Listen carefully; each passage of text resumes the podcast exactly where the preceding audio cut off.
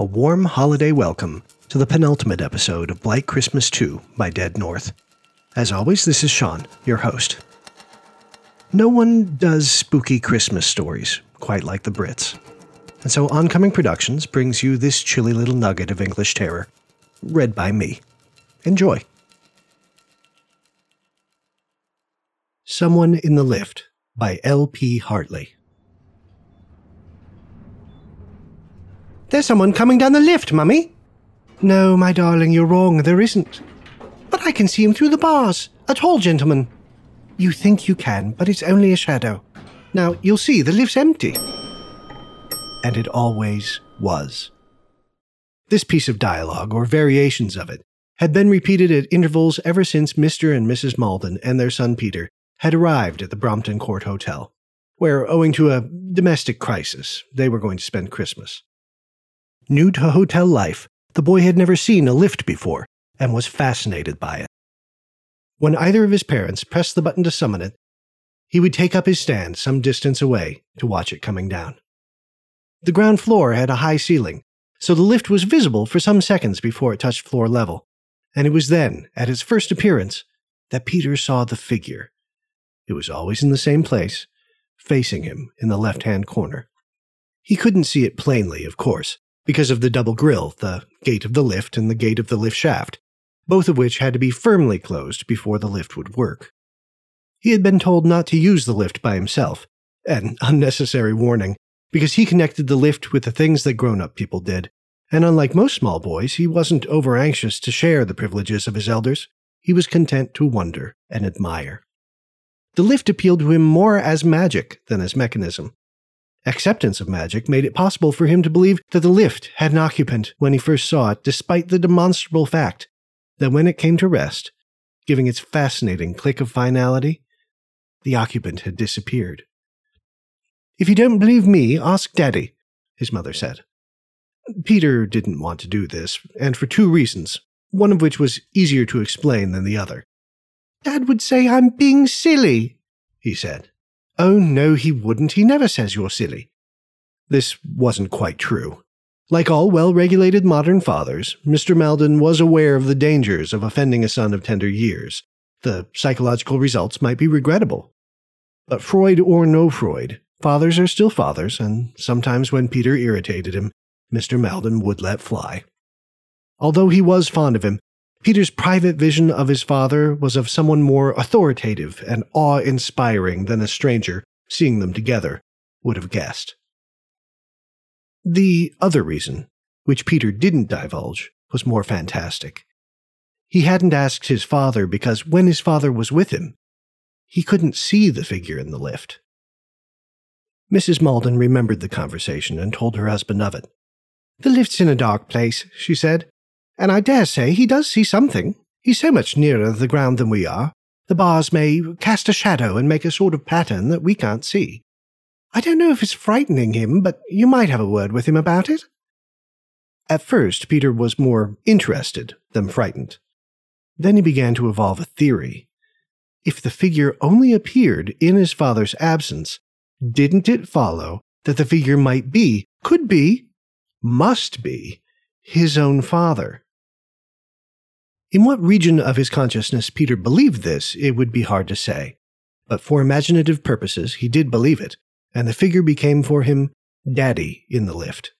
The thought of Daddy in the lift did frighten him, and the neighborhood of the lift shaft in which he felt compelled to hang about became a place of dread. Christmas Day was drawing near, and the hotel began to deck itself with evergreens. Suspended at the foot of the staircase in front of the lift was a bunch of mistletoe and it was this that gave Mr. Malden an idea. As they were standing under it, waiting for the lift, he said to Peter, Your mother tells me you've seen someone in the lift who isn't there.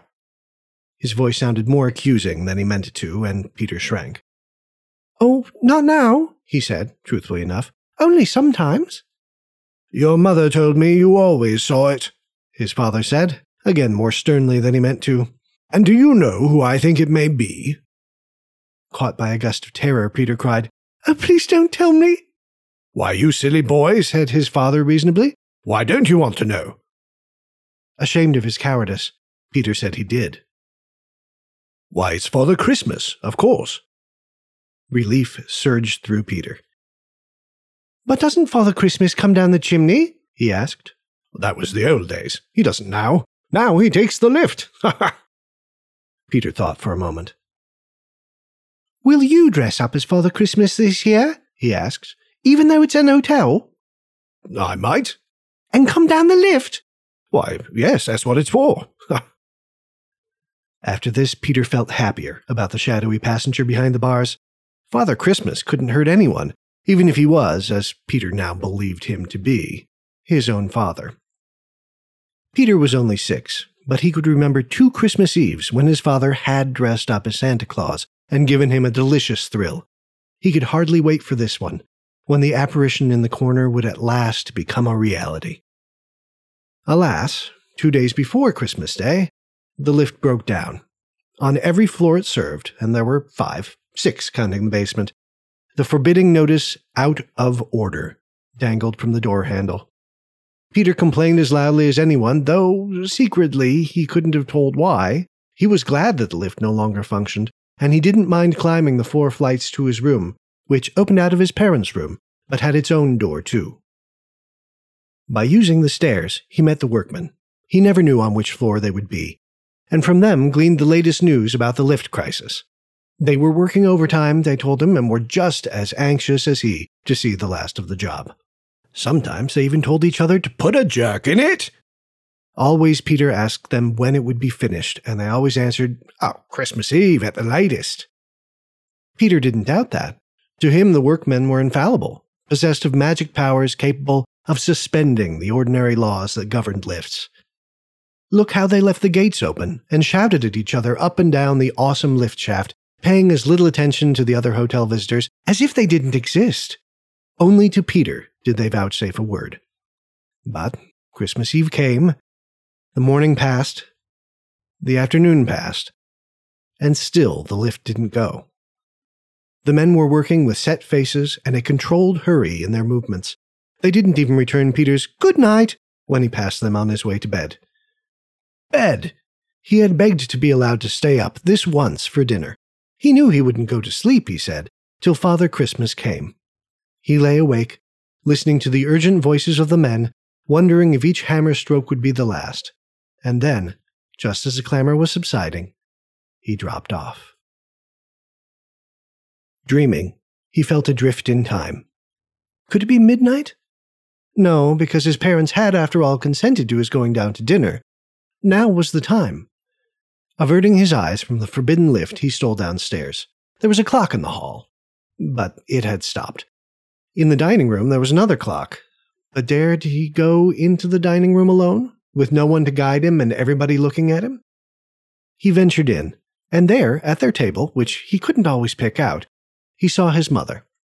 She saw him too and came towards him, threading her way between tables as if they were just bits of furniture, not alien islands under hostile sway. Darling, she said, I couldn't find you. Nobody could, but here you are. She led him back and they sat down. Daddy will be with us in a minute. The minutes passed. Suddenly, there was a crash. It seemed to come from within, uh, from the kitchen, perhaps. Smiles lit up the faces of the diners. A man at a nearby table laughed and said, oh, Something's on the floor. Somebody'll be for it. what is it? whispered Peter, too excited to speak out loud. Is anybody hurt? Oh, no, darling. Somebody's dropped a tray, that's all. To Peter, it seemed an anticlimax, this paltry accident that had stolen the thunder of his father's entry. For he didn't doubt his father would come in as Father Christmas. The suspense was unbearable. Can I go into the hall and wait for him? His mother hesitated and then said yes. The hall was deserted. Even the porter was off duty. Would it be fair, Peter wondered, or would it be cheating and doing himself out of a surprise if he waited for Father Christmas by the lift. Magic has its rules, which mustn't be disobeyed. But he was there now, at his old place in front of the lift, and the lift would come down if he pressed the button. He knew he mustn't, that it was forbidden, that his father would be angry if he did. Yet he reached up and pressed it. But nothing happened. The lift didn't come. And why?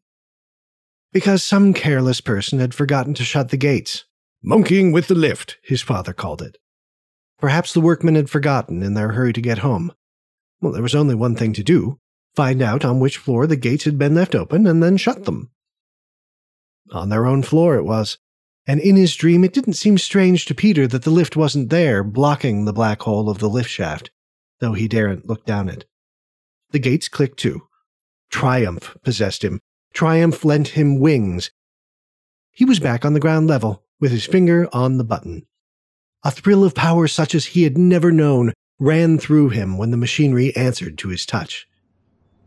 But what was this? The lift was coming up from below, not down from above, and there was something wrong with its roof a jagged hole that let the light through. But the figure was there in its accustomed corner, and this time it hadn't disappeared. It was still there, he could see it, through the mazy crisscross of the bars, a figure in a red robe with white edges, and wearing a red cowl on its head.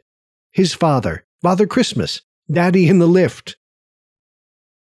But why didn't he look at Peter? And why was his white beard streaked with red? The two grills folded back when Peter pushed them.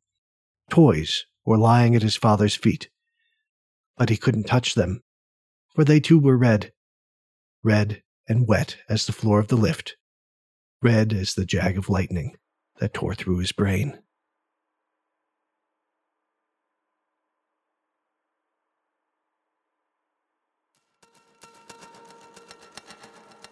Dead North and Blight Christmas are oncoming productions created by Sean and Mallory Dillon with assistance from Hot Chocolate Media.